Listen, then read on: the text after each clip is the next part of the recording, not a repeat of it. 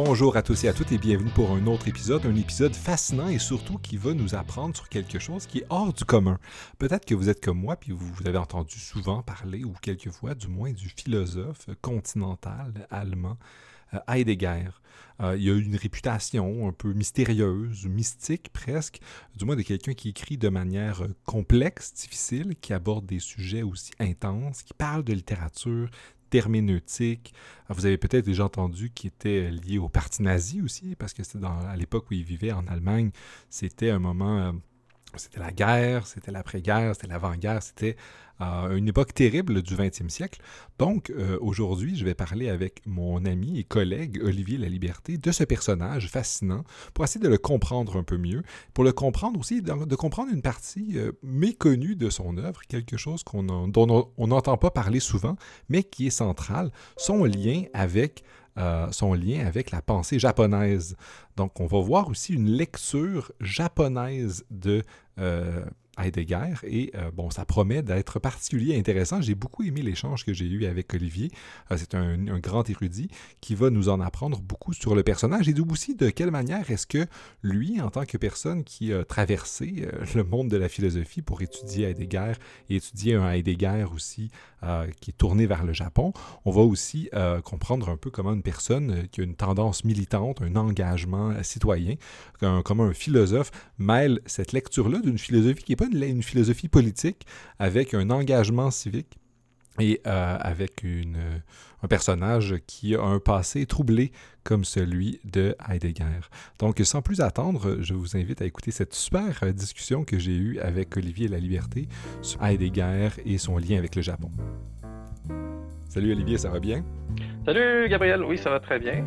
Je suis content qu'on prenne enfin le temps de discuter ensemble de tes recherches, c'est-à-dire Heidegger.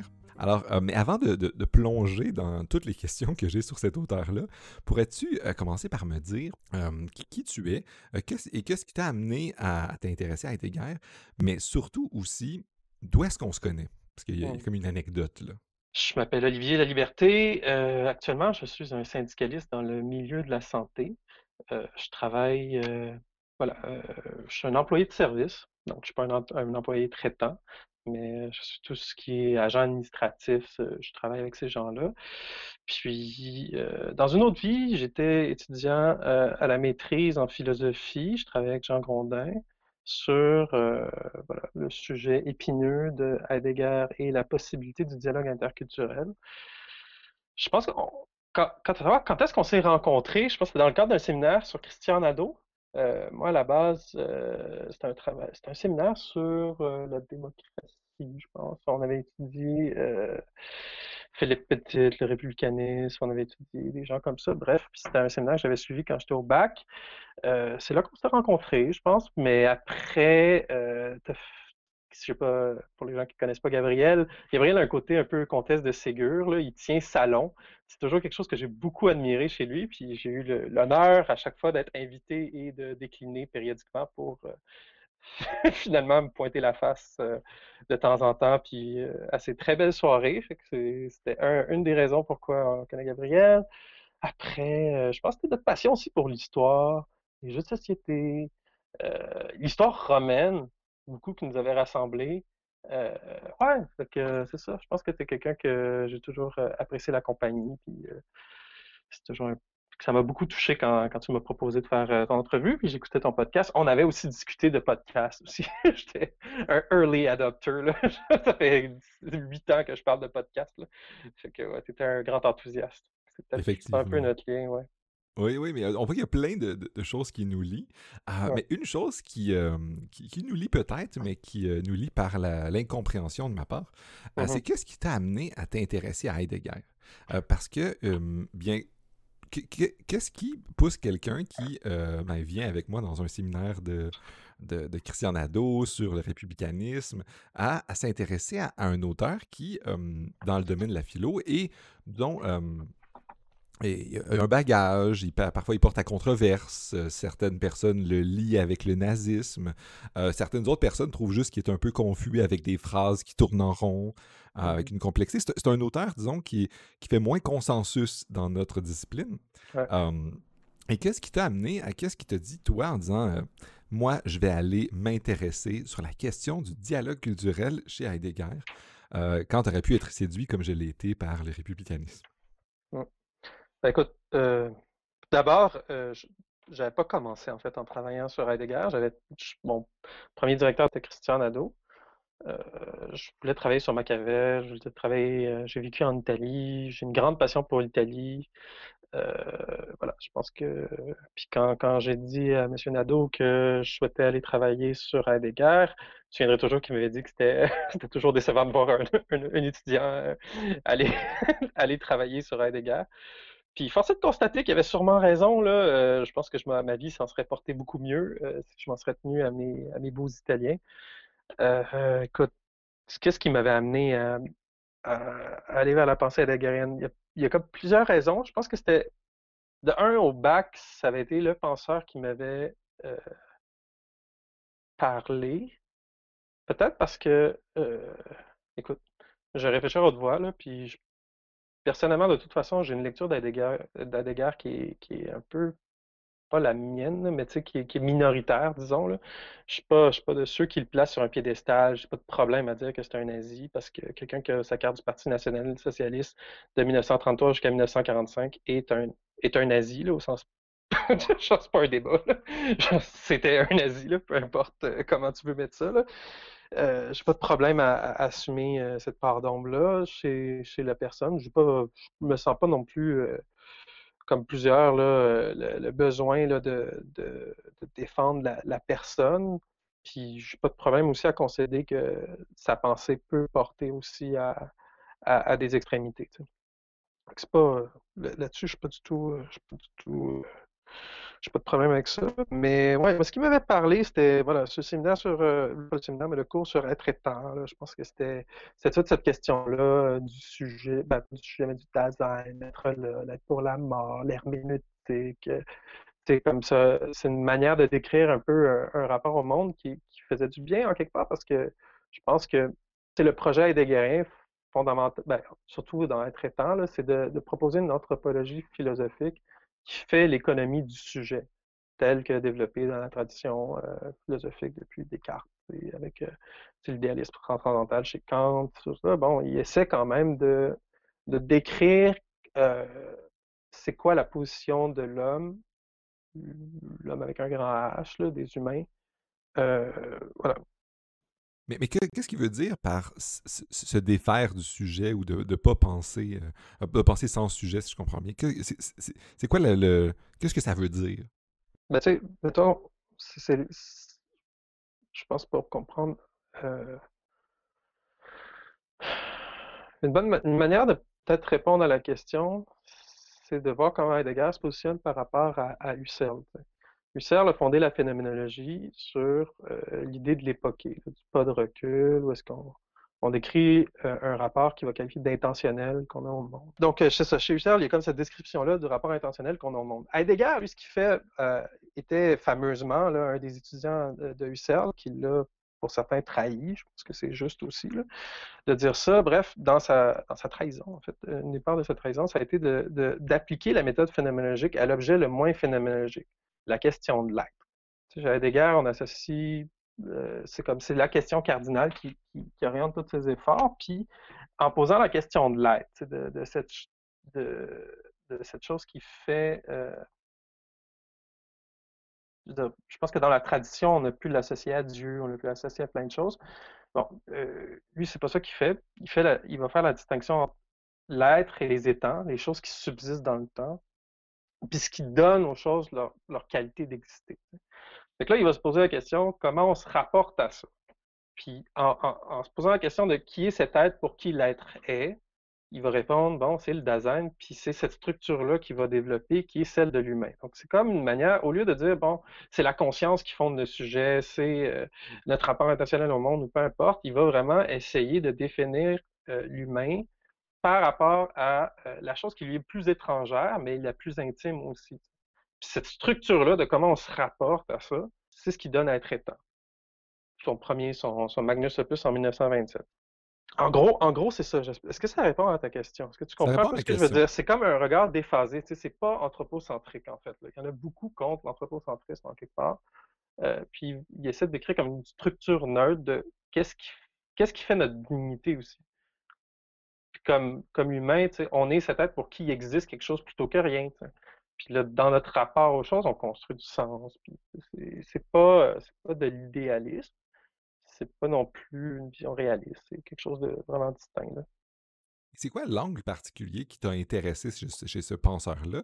Parce que là, on a il y a la question de l'être, il y a mmh. des gens qui le voient dans l'herméneutique, il y a des gens qui, qui voient ça dans, une, dans des perspectives existentielles. Mais là, toi, tu as pris un autre angle qui est la question du rapport euh, culturel, du dialogue interculturel. Puis tu t'es intéressé sur, encore là, un truc qui m'a, qui m'a fasciné parce que c'est absolument contre-intuitif pour moi. C'est que tu, en tant que Québécois, tu t'intéresses à un penseur allemand qui discute avec la tradition japonaise. Alors, c'est absolument internationaliste comme truc. Qu'est-ce qui t'a amené à t'intéresser à Heidegger sur cet angle-là particulier qui est le, dialogue entre Heidegger et le Japon? Je pourrais, je pourrais vous, te mentir puis te, raconter une histoire euh, philosophique, mais euh, si je veux être honnête avec moi-même, c'est beaucoup euh, de témérité et du Euh, je pense que c'est ça qui m'a intéressé parce que c'est un sujet qui n'avait pas été n'est pas abordé tant que ça, en fait, dans les études heideggeriennes. Je voyais un trou dans la littérature, puis je voulais m'engouffrer là-dedans. Après, au fil de mes études, je me suis rendu compte qu'il y avait d'excellentes raisons pourquoi cette brèche-là avait été pas ouverte. Il y a énormément de problèmes à, aborder ces questions-là. Des problèmes qui. Ça, il y, a, plusieurs aspects. Déjà, je pense que les études heideggeriennes sont comme minées par euh, Heidegger lui-même. Il a, quand Heidegger est mort, avant, sa mort, il a passé le dernier de sa vie à genre systématiser son œuvre.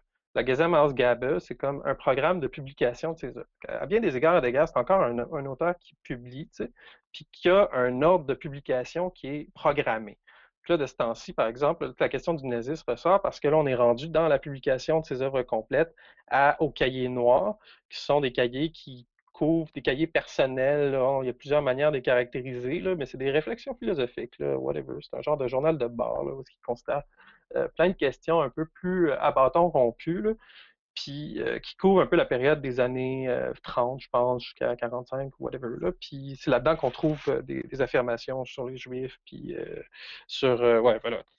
Comme là, la, question de l'antisémitisme est, assez, est assez claire. Tu sais. C'est sûr qu'il y a un antisémitisme heideggérien. Là, on peut rigoter sur c'est quoi la spécificité de son antisémitisme, mais il en demeure pas moins qu'il y a, y y a ça. Tu sais. Bref, mais cette publication-là, le fait qu'il y ait un contrôle aussi grand sur les archives, puis tout ça, puis aussi la question des ayants droit, on n'a pas accès à... C'est pas un auteur qui se lit comme un livre ouvert.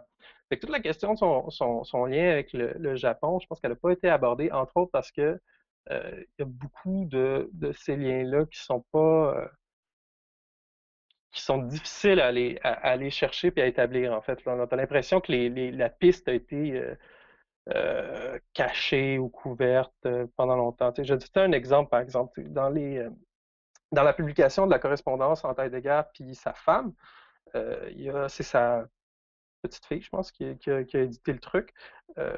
puis les, quelques mentions qu'il y a sur ses correspondants japonais, ben, j'ai découvert qu'il y avait comme des erreurs, en fait, sur le plan historique. Elle, a elle, a traduit, ou en tout cas dans la traduction, puis même dans l'original allemand, euh, elle va dire que tel personnage a rencontré Heidegger en telle année ou peu importe. Comme dans les lettres, tu as l'impression que c'est ça qui s'est passé, alors que non, c'est pas du tout ce japonais-là, c'est un autre. Puis bref, euh, il y, a beaucoup de confusion. Fait que c'est. Ouais. Mais ce qui, m'avait mis l'aiguille le plus à l'oreille, c'est que euh, déjà, je viens de te parler du programme de la Gesamtausgabe, parce que ce qui est peu connu, en fait, c'est que le programme de publication des œuvres complètes est en allemand, certes, mais il y a aussi une publication parallèle des œuvres complètes au Japon. Moi, je n'ai pas, pas les compétences pour savoir c'est quoi les tenants habitantes de ça, mais on sait que euh, Heidegger avait demandé à un autre mec qui s'appelle Hartmut Bruckner de diriger la publication de ses œuvres complètes en Allemagne. Il a refusé. Il est allé au Japon, puis il, a dirigé la publication de ses œuvres complètes au Japon. Heidegger au Japon, c'est comme c'est un auteur qui a été lu très tôt. Les premières traductions de ses œuvres, c'était au Japon. premières, euh, premiers articles sur sa pensée, c'est des Japonais qui l'ont écrit. Tanabe Hajime. Euh, L'article, c'est un article qui a publié en 1924 ou quelque chose comme ça, mais avant être étant, avant le Magnus Opus qui le fait connaître, euh, vraiment qu'il l'établit comme un penseur majeur. Euh, les Japonais ont traduit sa pensée, l'ont lu, ont étudié avec lui, puis ont reconnu en fait euh, l'intérêt de sa démarche, puis les, les ponts aussi peut-être avec leur pensée. Je sais il y avait comme toute une question historique qui m'intéressait. Savoir comment ça s'était passé, comme c'était quoi cette affaire-là? Puis tu sais, il y a comme tout le lien aussi, c'est une Allemagne nazie, éventuellement, euh, qui va s'allier aussi à des gens, un, peuple qui a connu un destin parallèle, tu sais, au sens qu'il y a eu l'impérialisme japonais. Fait je trouvais que c'était fécond de comprendre cette relation-là, puis de comprendre cette relation-là avec ces penseurs-là, puis potentiellement aussi de peut-être euh, jeter une lumière sur euh, l'engagement problématique d'Heidegger. Encore une fois, est-ce que ça répond à ta question? ça répond très bien à ma question. Ça m'en amène une autre, en fait. Ma prochaine question, c'est c'est quoi le lien entre la pensée d'Heidegger et le Japon? C'est le de pour sauter directement à pieds joints dans l'enjeu tu, l'as évoqué un peu sur le fait qu'il y a une ressemblance entre. Parce que ça, a été traduit rapidement. Euh, le Japon s'est intéressé rapidement à la pensée heideggerienne. Mais qu'est-ce qu'il voyait dans sa pensée qui euh, pourrait, résonner? Euh, Est-ce que c'est juste un hasard, de, ben, par exemple Ou est-ce qu'il est y a vraiment quelque chose d'entre la tradition japonaise et, et la pensée heideggerienne? Comment est-ce que. Eh, qu'est-ce qui se passe sur ce plan-là? OK, écoute. Là-dessus, je ne suis pas un spécialiste. C'est un autre, un autre des problèmes de, mon mémoire. C'est comme, comme tu disais, s'intéresser à Heidegger, c'est déjà un défi. S'intéresser au Japon, c'est en soi un défi. S'intéresser au Japon des années, des années 20-30, qui est comme peut-être aux penseurs de cette période-là, puis une école très spécifique qui s'appelle l'école de Kyoto. Euh, c'est en soi un défi. Donc, je, suis, je, suis loin, d'être un spécialiste, donc je ne pense pas que je peux répondre euh, avec euh, confiance à ta question, mais je, vais quand même tenter quelque chose.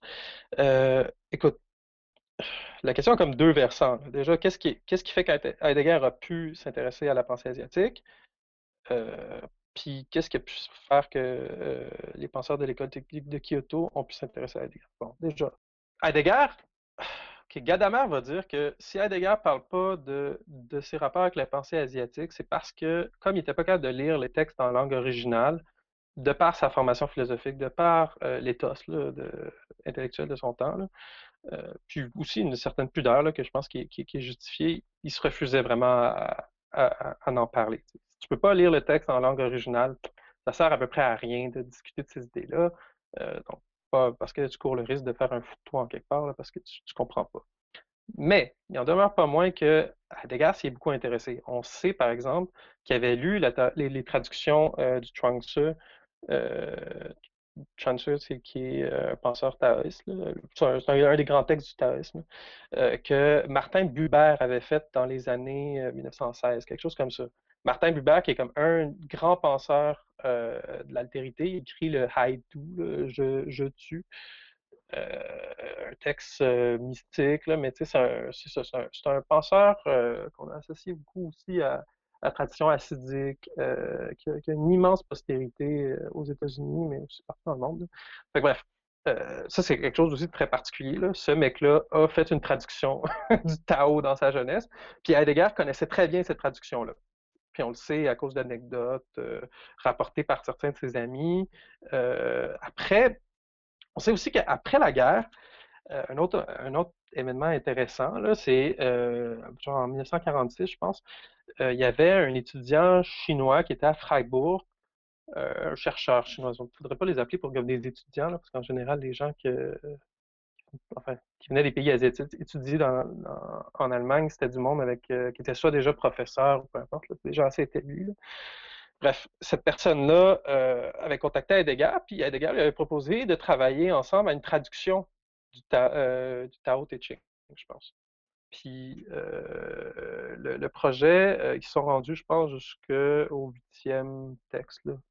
Il avait entamé le processus avec lui, mais la collaboration euh, a été mise.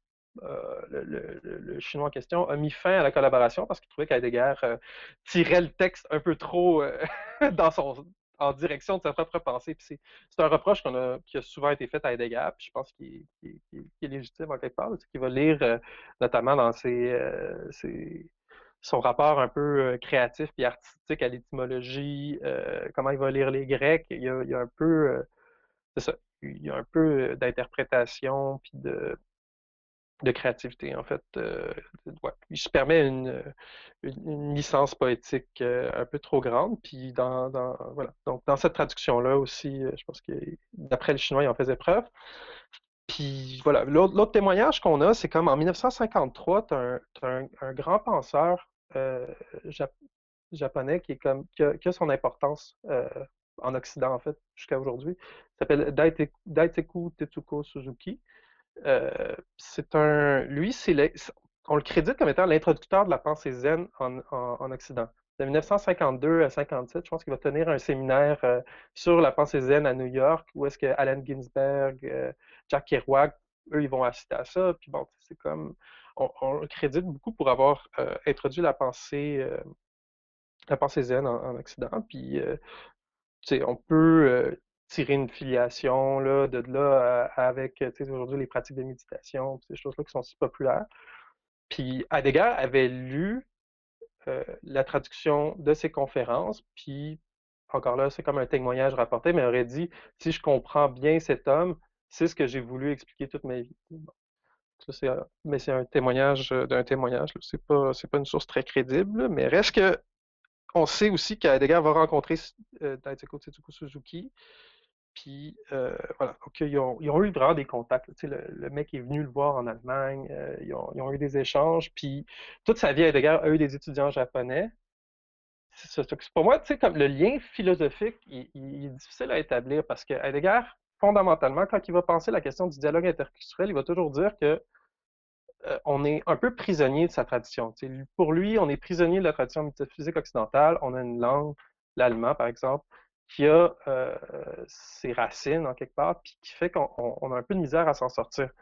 Ce qu'il a pu reconnaître dans, chez ces penseurs-là, puis dans leur, leur réflexion, c'est une genre de familiarité, un genre, un effort assez similaire, mais qui, lui, le poussait beaucoup plus à, creuser dans sa propre tradition pour trouver un fond. C'est comme un indice qu'au fond, il, avait, il a raison dans sa démarche voilà, il y a des gens de l'autre côté du monde qui pensent des choses qui résonnent en moi, mais qui résonnent à travers une tradition particulière.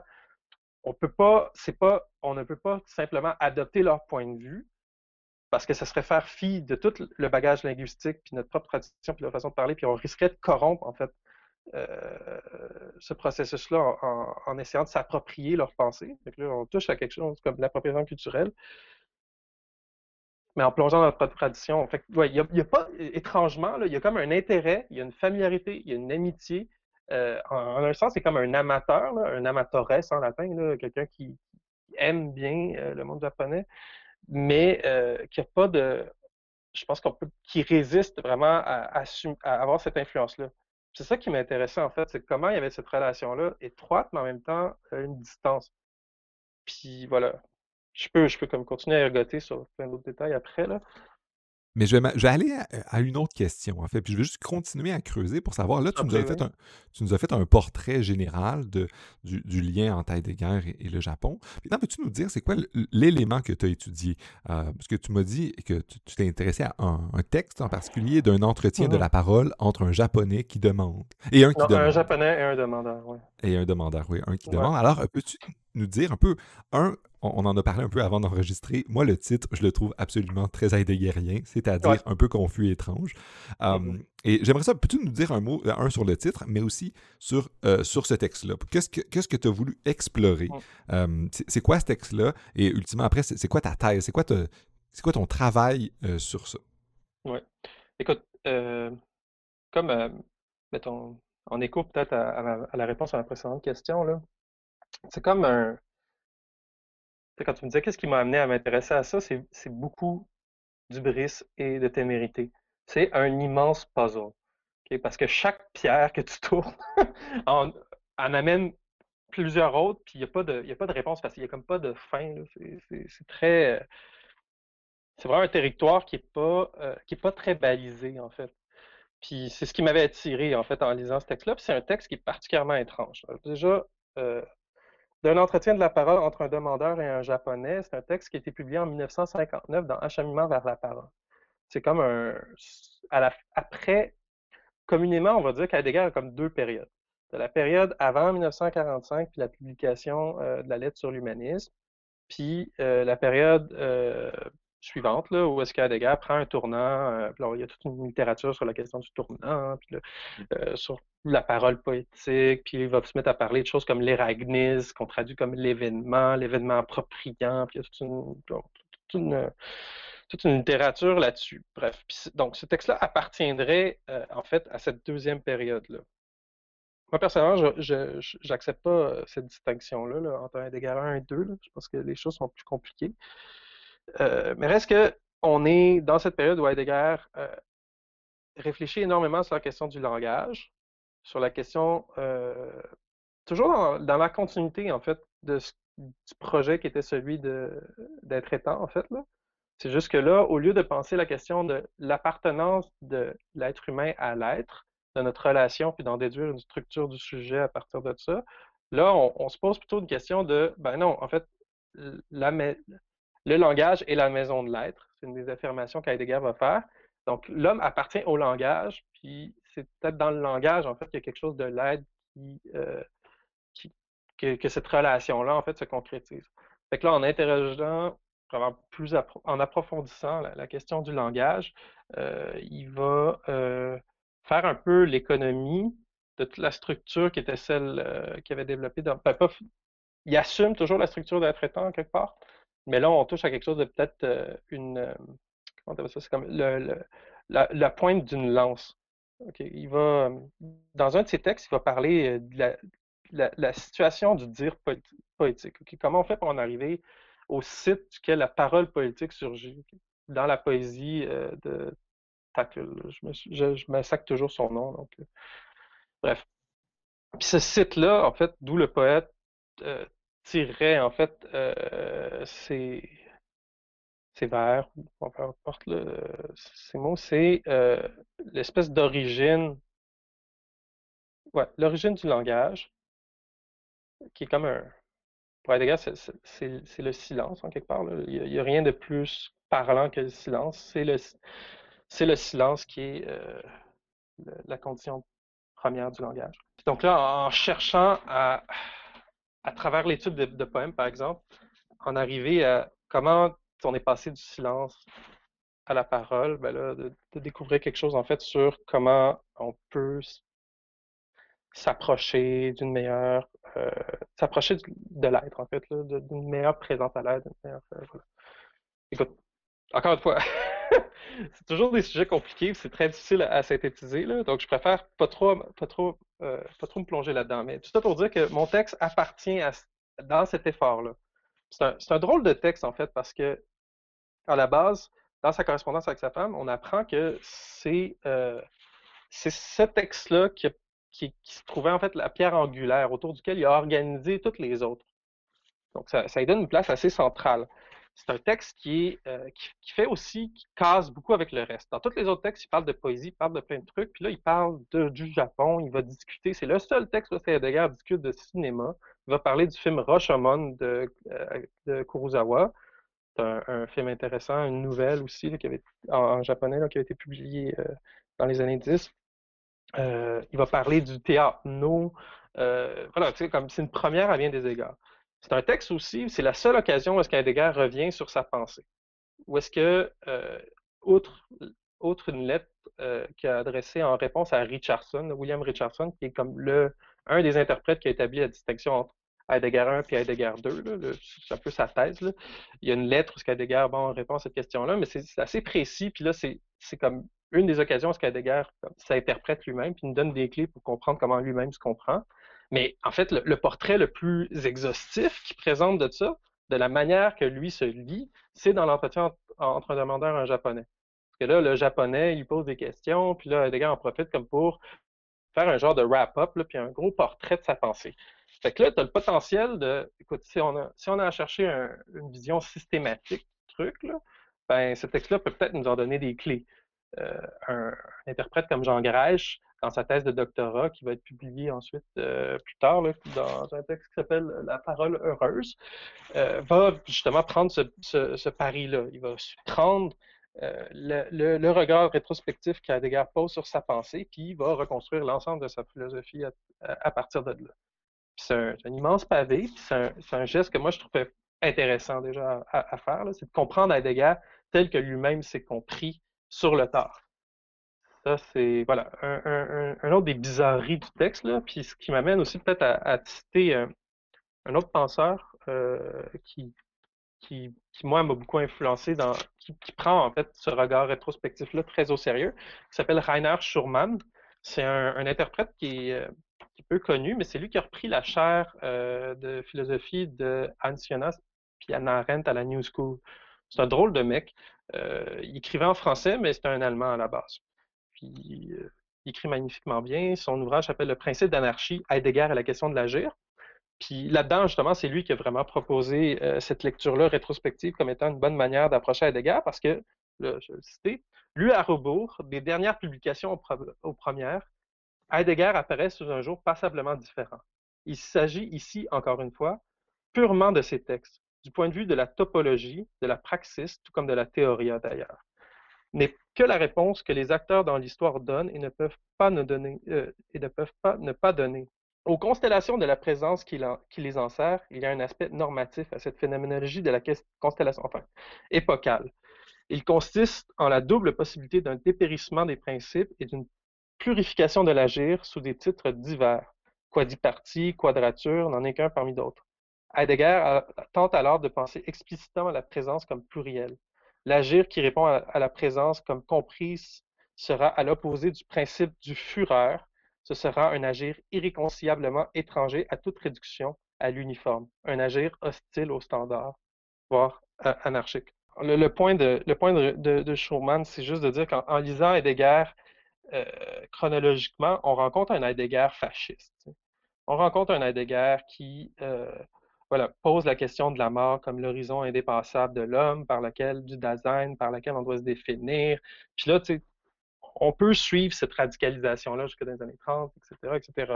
Mais en lisant en rebours, on découvre un Heidegger plus vieux qui, se rend compte que peut-être derrière, derrière ses écrits, il y avait peut-être un principe anarchique, au sens de sans principe, du sans fond, qui est beaucoup plus axé sur les possibilités.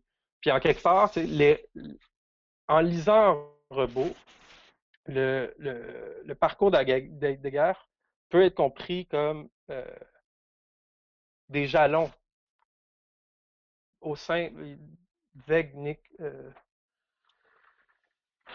l'expression consacrée, là, euh, c'est. Enfin, je la trouve pas. C'est des, des, chemins, pas, des, pas une œuvre, des chemins. C'est comme ça qu'il va qualifier son, œuvre complète. Puis au fond, son aventure nazie, c'est comme un, sentier qu'il n'aurait pas dû emprunter, qui était là, qui pouvait emprunter. Il l'a emprunté. Ça a amené à certaines conclusions, mais sa pensée ne se réduit pas nécessairement à ça. Puis en lisant rebours, euh, on, se rend compte qu'au final, peut-être, euh, c'est cette ouverture-là des possibles qui l'intéressait, puis qui est, qui est, toujours là. Fait que ouais, ça c'est une autre des bizarreries du texte c'est un texte qui permet cette lecture-là sur lequel on peut s'appuyer, puis en même temps peut-être aussi sauver Heidegger de lui-même. Puis est-ce que c'est ce qui t'a est-ce que est-ce que c'est l'angle que tu as pris dans ta recherche ou ton étude de ce texte? Oui, oui, oui. Absolument. Mais comme c'est un c'est un angle, c'est assez c'est un autre niveau de complexité, en fait. Là.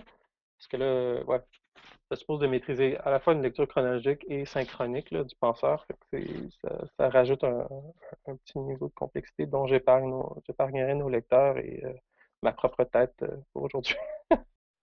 mais, mais, pour le bien de nos lecteurs, j'aimerais de reformuler la question en disant mais qu'est-ce qu'on peut tirer de Heidegger aujourd'hui? Ça, c'est la première formulation de ma question, c'est qu'est-ce qu'on peut à quoi, à, quoi bon lire Heidegger aujourd'hui? Qu'est-ce que ça t'a apporté? La, deuxième variante de, ma question que j'aimerais que je te pose pour qu'on en reparle juste après que tu aies répondu à la première, qui est hum, qu'est-ce qu'est-ce que ton étude de Heidegger t'a apporté comme quelqu'un qui a euh, ensuite quitté la philosophie pour, euh, pour le monde syndical?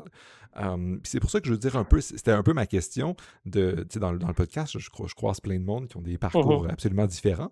Puis j'aimerais savoir que est-ce que euh, la lecture d'Heidegger a amené quelque chose à, ton regard? Mais ça, évidemment, je te dis ça pour que ça, ça reste dans l'esprit. La première, c'est Heidegger de nos jours, l'intérêt de, de lire Heidegger de nos jours. L'intérêt de lire Heidegger pour nos jours, je pense que on vit quand même à une époque où euh, de grandes turbulences. Là. Heidegger, c'est un, de ces penseurs qui a, vraiment pris au sérieux, je pense, la, crise de la modernité, là, puis qui a beaucoup vu euh, les, les, dommages, la dévastation qu'il va appeler, là, euh, que la technique euh, puis la technique moderne, notre rapport instrumental aux choses, euh, amène là, aussi l'avènement d'une conscience planétaire. Euh, c'est un de ces penseurs aussi qui a pris vraiment la mesure de c'est quoi l'apocalypse nucléaire. Là. Heidegger a eu quand même un, engagement euh, contre le nucléaire après la guerre. voilà, donc c'est un, un, penseur, je pense, qui, qui, qui comme parmi les premiers très tôt, tu sais, qui, voyait ces problèmes-là avant. Mais moi, ce qui m'a intéressé, c'est que c'est aussi un de ces penseurs qui, est allé dans l'erreur. Tu sais. Le gars, il est allé full-on nazi. À un point à un autre, il a, il a, fait, il a pris sien la cause du Parti national socialiste. Euh, puis euh, ça, c'est une autre des choses qui est intéressante, qui est importante, puis qui, répond aussi beaucoup à, à notre moment. Tu sais. C'est, je pense que moi, il y a toujours les, mots de, Stéphane Zweig dans le monde d'hier qui me reviennent à l'esprit. c'est, peut-être pour la même raison que je trouve que lire le monde d'hier de Stéphane Zweig, c'est, pertinent aujourd'hui. Je pense que lire Heidegger se l'est aussi, parce que c'est des, gens qui ont appartenu à une période d'immense chamboulement. Nous, notre génération, on est né euh, toi, tu es un peu plus vieux que moi. Moi, je suis né en 89, tu sais, euh, à la fin de la guerre froide. On a connu euh, le, le, triomphe du capitalisme, puis la fin de l'histoire, présumée, peu importe. Puis là, on voit, avec la pandémie, avec le Trump, puis avec la, montée du fascisme, c'est une espèce de... puis aussi la, fin d'un monde bipolaire, unipolaire, puis maintenant multipolaire, avec des conflits, la Turquie qui, qui s'engage auprès de l'Azerbaïdjan. On retourne dans un univers qui qui est très 1910, euh, très belle époque, très éclatée. Euh, puis c'est pour ça que ce plan historique, je trouve que c'est comme intéressant, parce que c'est des penseurs qui ont, contrairement à des figures qui, qui viennent dans l'après-guerre, parce que moi je pense, je pars un peu de l'hypothèse que la génération de nos parents puis la génération des baby boomers ont vécu quand même une aberration historique. C'est pas supposé d'être comme ça, c'est pas comme ça que les humains ont vécu. C'est la génération qui a connu la plus grande mobilité sociale dans l'histoire. Euh, il y a un partage de la richesse qui est sans, commune mesure, puis c'est vraiment des conditions de vie qui ne sont pas euh, exceptionnelles dans l'histoire de l'humanité. Puis là, on revient un peu à, cette normalité-là. Comme euh, Thomas Piketty, c'est quelque chose qu'il va affirmer. Bon, puis, fait que revenir à ces penseurs-là, limite, qui ont connu ces périodes de turbulence-là, cette espèce d'avant-là, moi j'ai l'impression que ça, ça, nous aide. Ça m'aide à réfléchir, ça m'aide à comprendre un peu plus notre monde. Puis voilà, puis, lire Heidegger, pourquoi le lire aujourd'hui? Je veux dire, si Heidegger a pu être nazi, c'est comme. C'est important de le comprendre, parce que ce serait la meilleure version d'un nazi. La meilleure version du nazisme que tu peux rencontrer. Puis moi, personnellement, comme, euh, comme, comme personne de gauche, comme personne progressiste, je veux pas avoir à, je veux avoir à combattre une idéologie ou une pensée qui, qui moi, m'empêche de dormir, mais je veux, je veux avoir à la combattre sur, euh, sur, son, sur son terrain le plus, euh, le plus favorable. je veux vraiment euh, voilà, comprendre sa meilleure version. C'est pas intéressant là, de, je sais pas, de, de, planter, je sais pas, j'ai goût de Mathieu pas de côté, mais peu importe, là, mais des, voilà, des, des populistes de bas niveau. Là. Tu veux aussi adresser euh, la version la plus aboutie, en fait, de cette pensée-là. Heidegger, je pense qu'il peut, il nous offre aussi cette possibilité-là. Puis, étrangement, il nous offre une possibilité de penser son contraire. Parce que je pense pas que sa pensée se résume qu'à ça. Puis je pense pas que le Heidegger vieux de l'après-guerre est encore nazi. Le mec il est pas fou, là. Il a bien vu que c'est. il a vu la défaite, il a vu la destruction. Je pense qu'il y a, a, eu quand même une prise de conscience sans il n'a pas désavoué. Ça, je pense que c'est une tâche à, son héritage. je pense qu'il y a des raisons pour lesquelles il ne l'a pas désavoué. Mais reste quand même que je pense qu'il a quand même quitté. Euh, tu sais, ça reste pas un, militant nazi toute sa vie. Il s'en va quand même ailleurs ensuite. Mais voilà, c'est toujours des questions intéressantes. Mais tu réponds très bien à ma question. J'aimerais continuer donc un peu à creuser cette, ce lien-là avec euh, Heidegger, la modernité. Mais qu'est-ce qu'on en prend de nos jours? C'est quoi, est-ce que, à, la lumière de ce que tu m'as dit sur le, Japon, euh, est-ce que lire Heidegger, c'est lire, euh, le zen? C'est une, une, version germanisée de la pensée zen? C'est quoi le message éthique de Heidegger? Je pense que, surtout dans sa dernière pensée, il y, a, beaucoup de choses qui sont. qui parlent beaucoup qui nous parlerait beaucoup pour notre époque. Je pense à, peut-être moins à mon texte, même si euh, je pense que c'est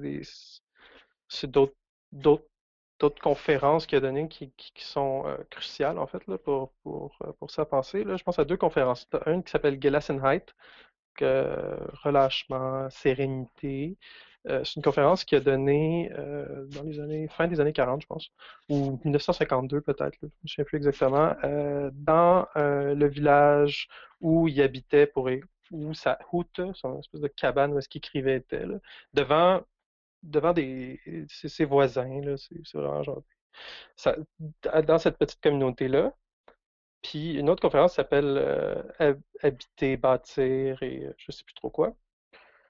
Euh, ouais, je pense que sais, Heidegger, c'est quand même un penseur, euh, beaucoup de, euh, l'espace. La, question de la Gelassenheit, c'est vraiment le, pont le plus évident à faire avec la pensée zen, parce que c'est une notion qui, qu'on peut faire remonter à Maître Eckhart, puis à la mystique rhénane.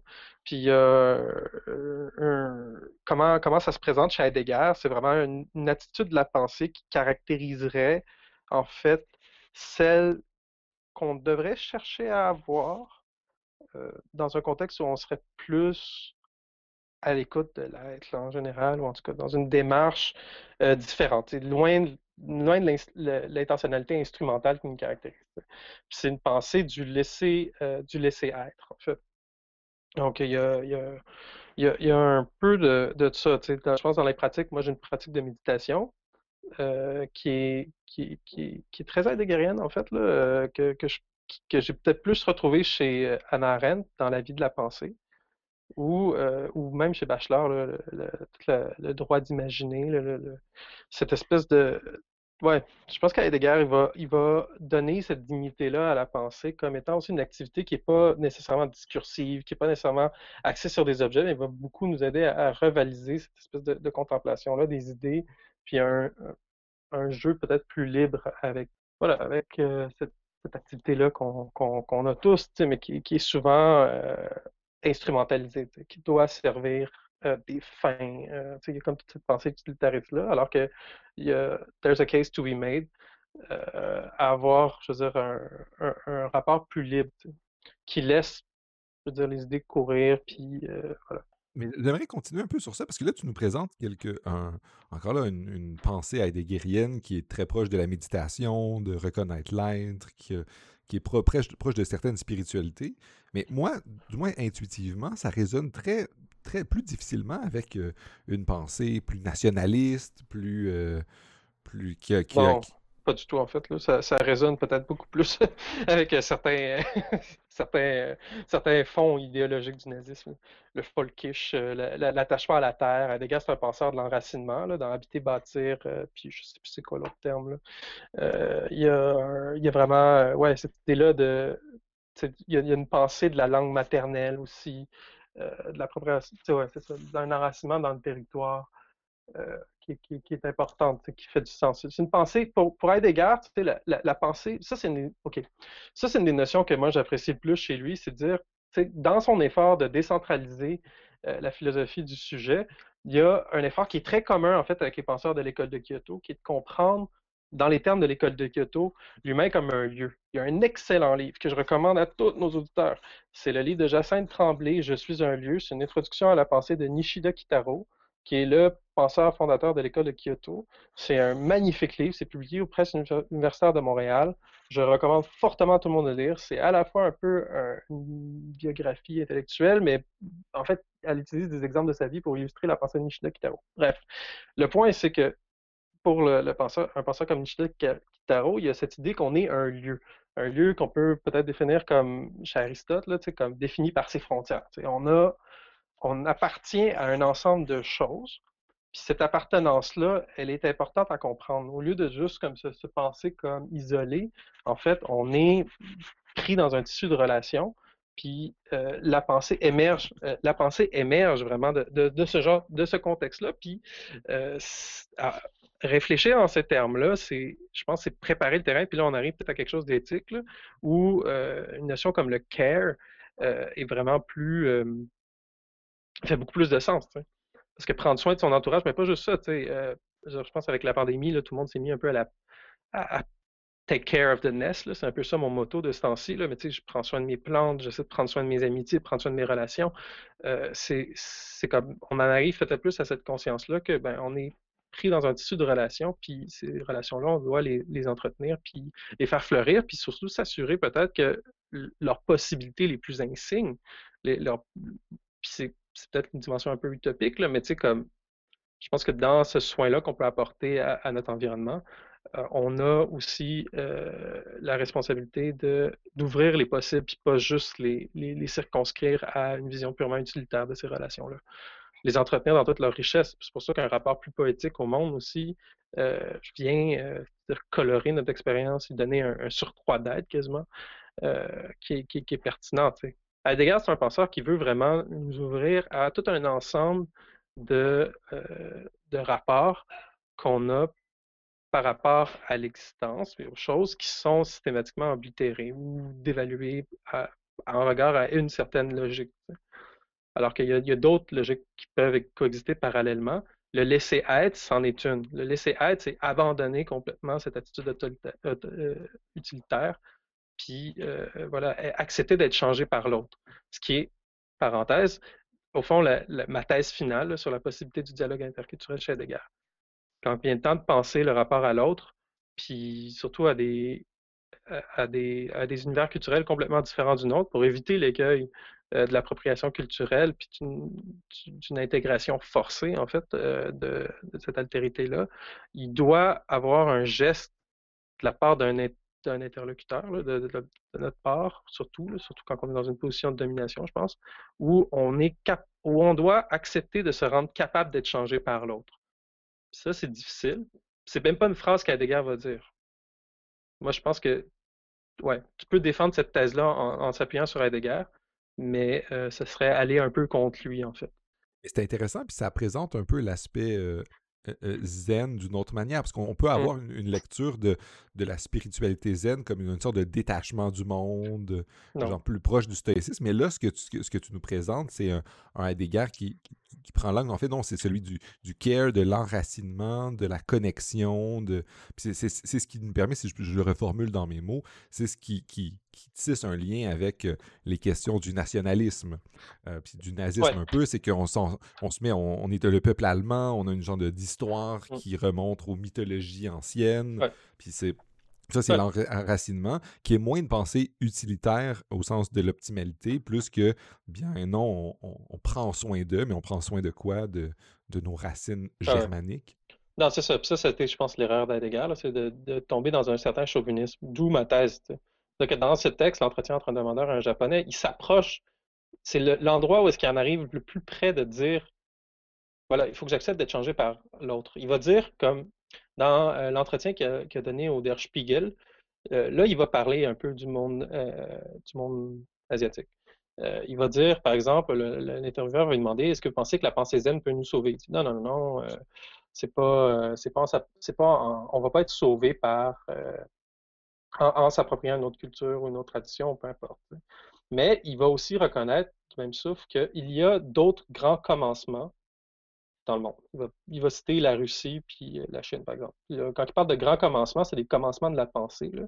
C'est un des aspects de, ses réflexions qui sont fondamentales. Il veut vraiment retourner à l'intuition présocratique de l'être, puis euh, toute cette, tradition-là. Puis il reconnaît qu'en Chine puis en Russie, de manière un peu euh, énigmatique, il ne s'explique pas plus là-dessus. il y a peut-être d'autres grands commencements desquels pourrait venir quelque chose qui va nous sauver c'est dans cette même entrevue-là qu'il va dire, ben, il y a quand même un, pessimiste chez il va dire, à ce point-ci, seul un Dieu peut nous sauver. C'est comme une force extérieure, en fait. Puis moi, la manière que je la comprends, en quelque part, c'est comme, il y a, chez lui cette intuition-là que ben, peut-être, en fait, il faudrait qu'on accepte d'être changé par les autres pour pouvoir sortir, mais sortir en fait du, de la trajectoire qui est la nôtre. Parce que pour lui, il y a une, je pense que dans sa pensée, puis comme moi je la lis, il y a une certaine inéluctabilité euh, derrière, euh, derrière tout ça, puis il cherche un chemin, une manière de faire un pas de recul, comme il va dire, de, voilà, d'essayer de, changer, de bifurquer de trajectoire. cet effort-là est important, puis on a peut-être besoin d'aide. Mais à d'autres moments dans sa pensée, puis plus tard dans sa vie, il va dire non, non, non, non, euh, il faut, c'est nous qui avons foutu la merde en quelque part. C'est en revenant sur notre propre tradition, puis en faisant mon programme philosophique, on va peut-être pouvoir s'en sortir. Parce que c'est né que d'où les problèmes sont sortis, que la solution peut émerger. Fait qu'il y a cette tension-là chez lui. Moi, je suis plutôt de ceux qui pensent que c'est vraiment quelque chose aussi à la faveur d'une époque contemporaine que je pense. Puis je pense que les luttes, les luttes antiracistes, les luttes anticoloniales, euh, étrangement, gagnent peut-être à, avoir ce chez Heidegger, il y, a, quelque chose comme une justification de euh, une justification très profonde, métaphysique, du pourquoi on devrait s'intéresser, par exemple, à la philosophie africaine, pourquoi on devrait aussi laisser beaucoup plus de place dans l'espace public à ces pensées-là qu'on ne comprend pas, puis qui est important de laisser dans l'incompris en quelque part? Puisque ça, c'est ouais, vraiment important. C'est paradoxal, mais il faut accepter d'être changé par les autres. D'avoir comme. Voilà. Les deux choses. Je pense qu'une chose super intéressante que tu dis, c'est le, la lecture particulière que tu fais d'Heidegger comme quelqu'un qui, euh, trouve qu'on doit reconnaître la vulnérabilité, puis l'écoute de l'autre, puis d'être de, d'être transformé par l'autre, quelque chose qu'il dit. Ouais, attends. Excuse-moi. Heidegger n'est pas quelqu'un que je caractérisais comme euh, bonne. c'est pas quelqu'un qui écoute particulièrement. Mais, oui, toi, toi, je pense que ça peut être là. Oui, je peux peut le tirer de là. Mais c'est faut, faut pédaler un peu. Là. Ça va pas de soi. Mais l'autre truc qui est peut-être un petit peu plus heideggerien que, que tu dis aussi, c'est qu'il faut tu dis il y a certaines pensées qu'il faut laisser dans l'incompris. Puis euh, je serais curieux juste de t'entendre un petit peu plus là-dessus parce que moi j'ai l'intuition que ben, idéalement il faut comprendre l'autre pour entrer en relation. Il faut pas. Fait que je. Mais peut-être. J'aimerais juste t'entendre là-dessus avant que je me je m'engage trop moi-même sur cette question-là. Ouais, ben écoute, ça c'est comme c'est peut-être un des aspects surtout du texte que j'étudiais, qui, qui, est le plus difficile parce que l'entretien termine à une dimension aporétique. Euh, je pense que moi, la solution que j'ai, c'est comme une solution un peu bizarre, là, puis euh, moi, ce qui m'avait tiré beaucoup dans le texte, c'est qu'Heidegger, il, y, a, comme une dimension un peu stylistique qui m'intéressait. C'est un penseur que je pense que autant il, gueule beaucoup contre tout ce qui est technique et tout ça, mais je pense que c'est un immense technicien de la philosophie, c'est un immense rhétoricien.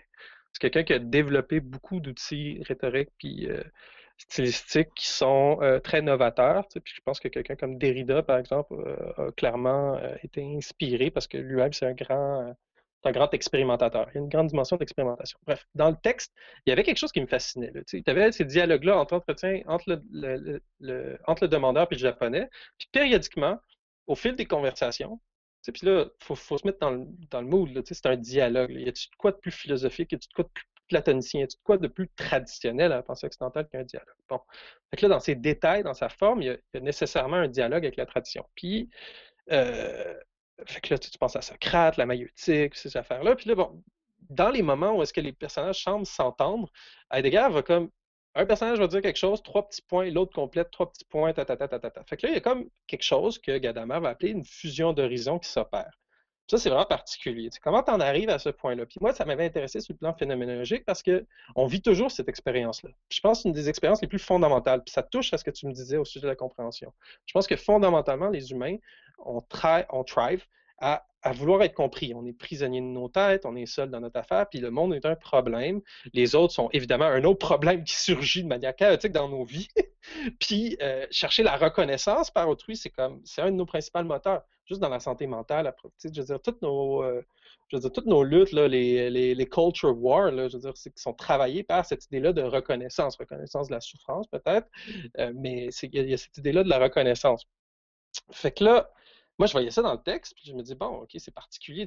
Comment on en arrive finalement à ces moments-là qu'on a tous déjà vécu où tu as l'impression de pouvoir compléter les phrases de l'autre? Puis ça, c'est un moment, je veux dire, dans une date Tinder, en général, parce que ça se passe bien. il y a une connexion.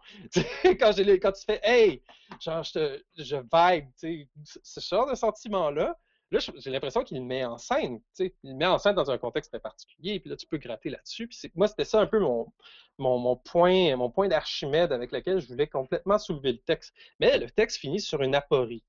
Mais une aporie où est-ce que les deux personnages se complètent. il y a une entente dans le respect du silence, en fait. Puis il y a une coexistence. Je pense que l'affaire dans une compréhension où est-ce que, écoute, je suis capable de wrapper up toute ta pensée dans mes propres mots, c'est problématique.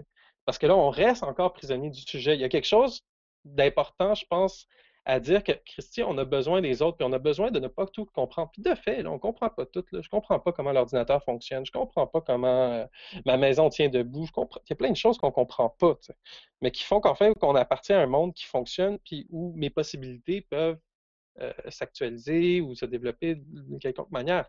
Fait que c'est étrangement, j'ai l'impression que c'est en entretenant une incompréhension saine, où est-ce qu'on accepte d'être changé par les autres, puis qu'on arrête d'essayer de placer comme des catégories ou peu importe, euh, qui, nie en fait cette reconnaissance-là de l'altérité radicale de l'autre, euh, qui, est, peut-être une voie à suivre, tu sais, qu'on met dans, le dialogue, tu sais, comme l'impression, c'est plutôt que, des gars, bon, euh, we're parting ways, tu sais, en quelque part, on fait notre truc, puis that's it, puis peut-être pour reprendre le poème de, de, Kipling, là, sais, de, de, East-West, de Train, je sais trop, enfin bref, les deux mondes doivent pas se toucher, là, mais c'est pas voilà, tu sais, c'est ça. Fait que je sais pas, ça répond un peu à ta question sur la compréhension, mais je pense qu'il y, a, cette idée-là d'accepter. Quand, quand dis accepter d'être changé par l'autre, c'est de préserver une part de secret, une part euh, ouais, d'incompréhension qui est toujours de toute façon déjà en jeu. Puis ça, il y a une dimension éthique et une dimension pratique qui implique, aussi une attitude de la pensée qui est de l'ordre du laisser être, du laisser devenir qui, nous obligerait à abandonner une attitude instrumentale, puis qui nous obligerait aussi à un certain niveau d'humilité. Quand, par exemple, je veux dire, euh, s'il y a quelque chose qui m'horripile le plus, je pense, aujourd'hui, c'est cette attitude-là qu'on a en académie d'élever aussi des figures qui sont comme quasiment des, je veux dire, des one-man army.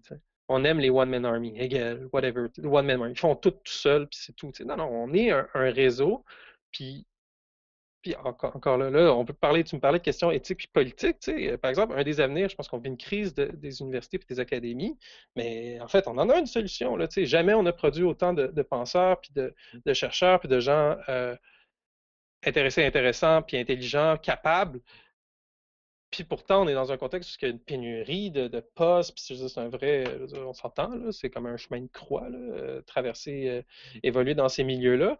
Alors que ben, peut-être au final, la, solution, c'est peut-être diluer ce, modèle-là, d'arrêter d'avoir ces figures-là qui sont all-encompassing, le publish or perish, puis revenir à une dimension beaucoup plus communautaire de la pensée, peut-être plus locale, mais tu sais, pas nécessairement aussi, là, qui peut s'élever à un niveau international quand on retrouve ce, ce lien-là c'est peut-être moi ce que j'ai, pour revenir à, ma flatterie du départ, tu sais, mais moi ce qui m'avait beaucoup euh, fait sourire chez toi, c'est ce goût-là pour tenir salon, tu sais, faire ces événements-là, puis je pense que c'est crucial. Puis un podcast comme celui que tu fais, ça, participe de ça, à créer un, esprit de communauté, où est-ce que, voilà, on est capable de se reconnaître mutuellement, puis d'accepter que, ben, tu sais, voilà, on travaille ensemble. C'est vraiment très gentil de ta part de ces bons mots-là sur le podcast et, sur les soirées que je faisais, qui malgré dans la situation de la pandémie, je ne peux pas faire, mais au moins il y a le podcast qui nous permet d'avoir des discussions euh, constructives. Ah, mais je te remercie beaucoup d'avoir présenté à Heidegger. J'aimerais te poser une dernière question avant de, clore la, discussion, qui ouvre un petit peu, qui est un peu plus euh, moins, moins formelle, plus sur ton parcours quand même. Je discute, dans le podcast, je discute avec plein de gens de plein d'horizons. Puis toi, tu fais partie de, ceux qui ont euh, un esprit euh, très, très philosophique, comme on vient de, témoigner de notre discussion, mais qui a fait le, chemin de, ou le choix de sortir du monde académique puis de porter le bagage philosophique hors des murs de, de la dynamique de gens qui se forment entre eux.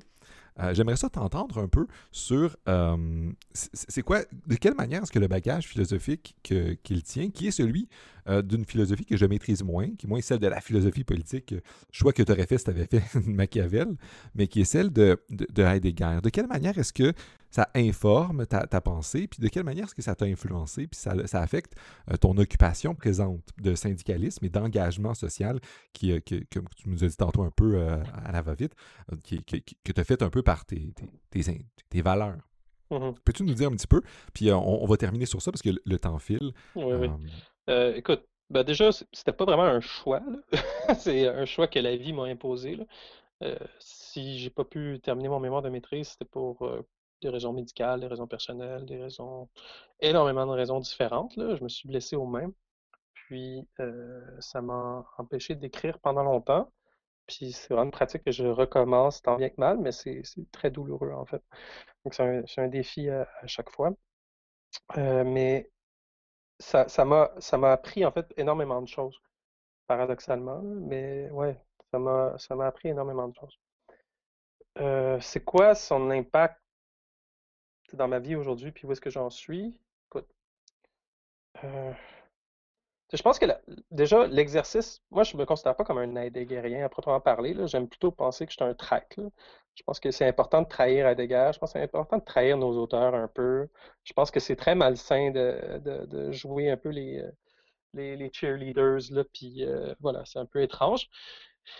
Fait que je Je suis d'accord avec toi. En fait, moi aussi, je pense que c'est vraiment important de ne pas se mettre dans une dynamique religieuse avec euh, les auteurs euh, Ça, c'est quelque chose qui est très fort, je pense, dans les milieux heideggeriens, surtout francophones. là.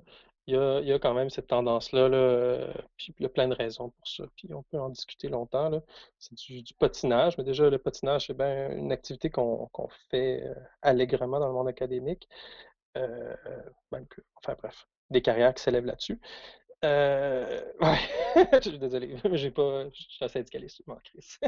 Euh, mais ouais, pour revenir à, mon engagement, tu sais, je pense que reste que la formation en philosophie, tu sais, on parle souvent de sens critique, tout ça. Moi, je pense que souvent ça se traduit mal dans le dans le monde réel. C'est trop souvent compris comme euh, sens critique, c'est comment critiquer les autres pour mieux défendre ma position, alors que pour moi, c'est complètement c'est l'inverse. C'est plutôt être en- en- absolument en mesure d'imaginer la meilleure version d'un argument adverse. Puis je pense que dans ma condition de syndicaliste, ça m'aide énormément parce qu'au final, tu sais, ma stratégie préférée, c'est euh, systématiquement de, dans un problème, d'élever la position de l'autre, même de l'employeur, à des hauteurs que peut-être qu'il n'a même pas considérées, et après ça, la saper sur ses propres fondements. Puis ça, c'est comme le mot philosophique par excellence que j'aime. Je le trouve très efficace, puis je pense que notre formation nous aide énormément à ce niveau-là. Puis c'est aussi c'est une attitude qui, est- de l'ordre de la concorde. Puis ça, c'est ce qui m'avait attiré beaucoup en faisant mon mémoire, puis c'est peut-être ça le lien. Je m'intéresse à la question du dialogue puis de l'entente. Comment on fait pour vivre ensemble? Comment on fait pour, euh, malgré les différences radicales qui peuvent nous séparer, comment réussir à, quand même partager un monde? Puis ça, c'est comme à la lumière des élections américaines. Puis je pense que justement, la question du sens critique, aux États-Unis, on la voit, là, leur éducation a clairement raté le bateau à ce niveau-là, là, parce que tous les Américains ont l'impression que voilà, faut défendre notre position, euh, peu importe, en acceptant toutes les contorsions mentales possibles et imaginables, parce que il en va de l'intégrité de notre, identité personnelle. Je pense que, bien entendu, la philosophie euh, nous apprend à, faire une bonne distinction, puis c'est ce qui fait que ce que, j'ai toujours admiré puis apprécié des philosophes, des bons philosophes, parce que c'est pas tous les philosophes qui sont comme ça, cette capacité à, à accepter un bon argument. Ça, ça en est toujours un peu déroutant, là, mais tu sais, je suis au travail, je parle avec mon patron, ou quand j'étais au travail, je parlais avec mon patron, peu importe, on faisait une critique, puis au lieu de la prendre personnellement peu importe, mon premier réflexe, c'était toujours de trouver la meilleure version de cette critique-là, puis, puis si je suis pas capable de la battre, ben de l'accepter. Puis ça m'a toujours rendu profondément neutre par rapport à ça.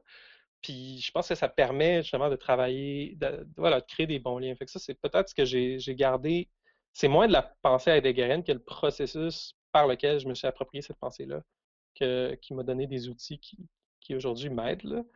Euh, puis c'est, ça répond peut-être plus à mes propres aspirations personnelles, qui est comme, je pense que la philosophie doit chercher à euh, ouvrir les possibles, à, à les entretenir, puis à maintenir l'ouverture le plus possible. Ça, c'est très heideggerien là, comme formule, là. mais ouais, c'est ça que j'essaie de faire, d'entretenir cette idée-là. Je pense que c'est une belle conclusion. Merci Ben oui, hein, ça, ça, ça clôt tout. Ça clôt le tout. Puis je vais terminer par une, une- une- en fait, quelque, juste une précision. Parce Ah oui, souvent... ben, ben, ben, je peux peut-être rebondir sur une dernière affaire sur l'ouverture des possibles, puis peut-être euh, sur un aspect plus militant, là, mais tu sais, après, dans le syndicalisme, aujourd'hui, je pense qu'il y y a toute la notion de bullshit job, le fait que, tu sais, là, je suis en système de santé, euh, avec la crise, euh, on est extrêmement sollicité. Je veux dire, mes collègues, quand je leur parle, ils me disent que c'est la première fois de leur vie qu'en entrant à la maison, ils se couchent à 8 heures chaque jour. On ne peut pas voir nos familles, on ne peut pas voir nos amis parce qu'on est plus particulièrement à risque. Euh, c'est des, situations très difficiles. Puis quand je vois qu'après, les, nos gestionnaires, avec tout le respect que j'ai, je n'ai pas de problème spécifiquement avec eux, mais fondamentalement, quand ils ont été engagés, c'était pour faire des économies d'échelle. Puis là, on est rendu à un moment où est-ce que ben, c'est plutôt une logique du care qui devrait être appliquée. Puis là, toute la, logique, la réforme Barrette, entre autres choses, là, mais c'est la, gouvernance que des néolibérales de gouvernance qui a présidé depuis longtemps, là, atteint ses limites. Il va falloir qu'on commence à prendre soin du monde, prendre soin de notre monde. Puis euh, c'est un peu ça l'essence de mon engagement parce que prendre soin du monde, prendre soin de notre monde, pour moi, c'est ouvrir ces possibles-là. C'est s'assurer que mes collègues, quand quand ils, se couchent à 8 heures le soir, ce n'est pas le temps pour eux de parler, penser à leurs conditions de travail. Ce n'est pas le moment où est-ce qu'ils sont capables de revenir sur eux. Euh, de toute façon, tu vois, les, statistiques de la consommation d'alcool, de drogue euh, récréative sont, dans le tapis pour les travailleurs de la santé. Le monde recommence à fumer. C'est une vraie catastrophe. c'est un peu. Euh, j'ai pas encore commencé à travailler. Je commence lundi à travailler pour le syndicat. c'est, un nouveau poste pour moi, c'est un nouveau défi. Mais c'est un peu. c'est, vraiment ça qui m'anime. Je veux vraiment aider à ouvrir les possibles le plus possible pour mes collègues. D'où, le fait que je soutiens fortement la semaine de quatre jours comme proposition politique. C'est une, autre belle, euh, une autre belle conclusion qui, tisse avec, qui, se lie avec la discussion qu'on a eue avant. Um, mon petit pitch, là. C'est un bon pitch, c'est très correct. Et j'aimerais terminer par te demander, c'est quoi les, recommandations de lecture que tu aurais sur ces enjeux-là? Tu en as fait un tantôt, j'aimerais peut-être t'inviter à le répéter juste pour être sûr que, ah les auditeurs et auditrices aient une idée. Puis si tu en avais d'autres, juste un ou deux autres, euh, si, tu en as pour euh, des recommandations de lecture pour explorer cette euh, manière de voir Heidegger, puis de, cette question-là de l'engagement. Ouais. Ben écoute, je pense qu'un auteur qui est intéressant à lire, pour euh, aussi les gens qui s'intéressent au post-structuralisme, c'est Rainer Schurman.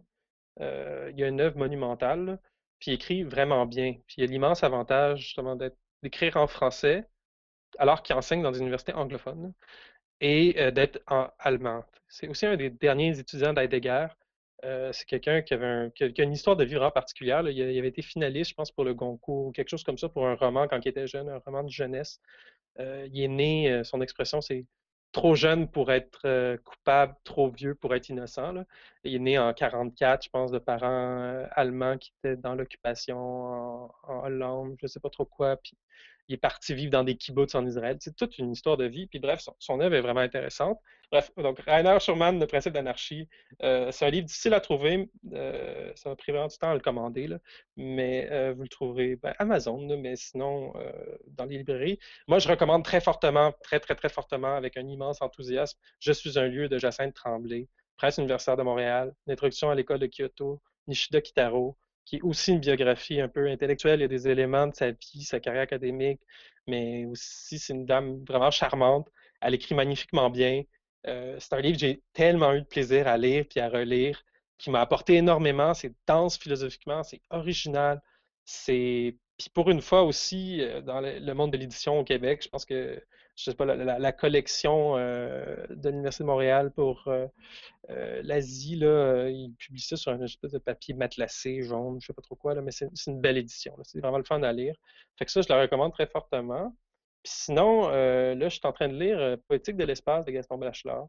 Je pense que, je sais pas, là, c'était la semaine sur France Culture, la semaine passée, c'était dédié les nouveaux chemins de la philosophie que je recommande fortement à quiconque s'intéresse à la philosophie, qui est peut-être le meilleur podcast, la meilleure émission de radio en philosophie euh, possible. Euh, voilà, elle était dédiée à Bachelor. Puis, euh, ouais, la poétique de l'espace, c'est super. Ça, c'est bien. Là, ça, parle vraiment à notre confinement collectif. Puis, ça répond aussi à, beaucoup de mes, réflexions. Puis, c'est très Heidegger, parce que chez Heidegger, il y a toute une pensée de l'espace, de l'habitation, ces choses-là. Fait qu'il y a un dialogue à faire. Mais là, c'est Bachelor, de un, c'est une personnalité hautement moins problématique qu'Heidegger, qui est très sympathique en soi, fait que ça fait du bien de lire un philosophe qui m'est sympathique, avec qui, euh, qui répond à une de mes vieilles règles d'or que j'ai pas appliquées avec Heidegger, à savoir, euh, je préfère étudier des philosophes avec qui j'aimerais prendre une bière.